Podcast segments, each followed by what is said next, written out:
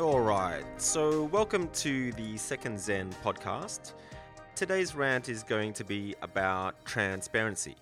It's a word which I've been talking about a lot lately, uh, so much so that I think it's going to be my word of the year, especially when it comes to business.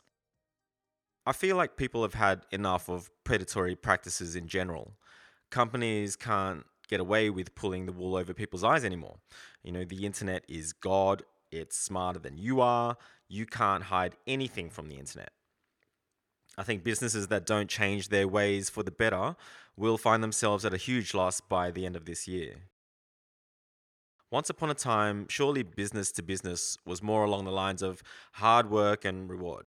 Say I made a product that you couldn't possibly make, and you asked me how much it was, I'd say, oh my fucking god, my hands hurt making it, so how about five cents? We need to get real again. I get the pricing of a Gucci handbag. I mean, a fucking cow died for it.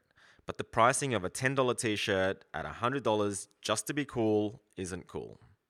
People are done with it. Selling a car at $39,995 is predatory. It's a $40,000 car for fuck's sake.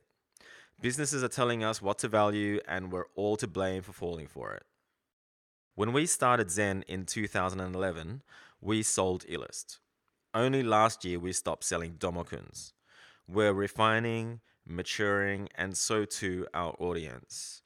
As we grow with Zen, we realize the true value of our brand more and more.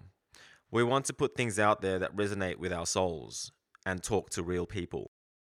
So, on that note, uh, here is to transparency and what feels very much like a 2018 Zen reboot.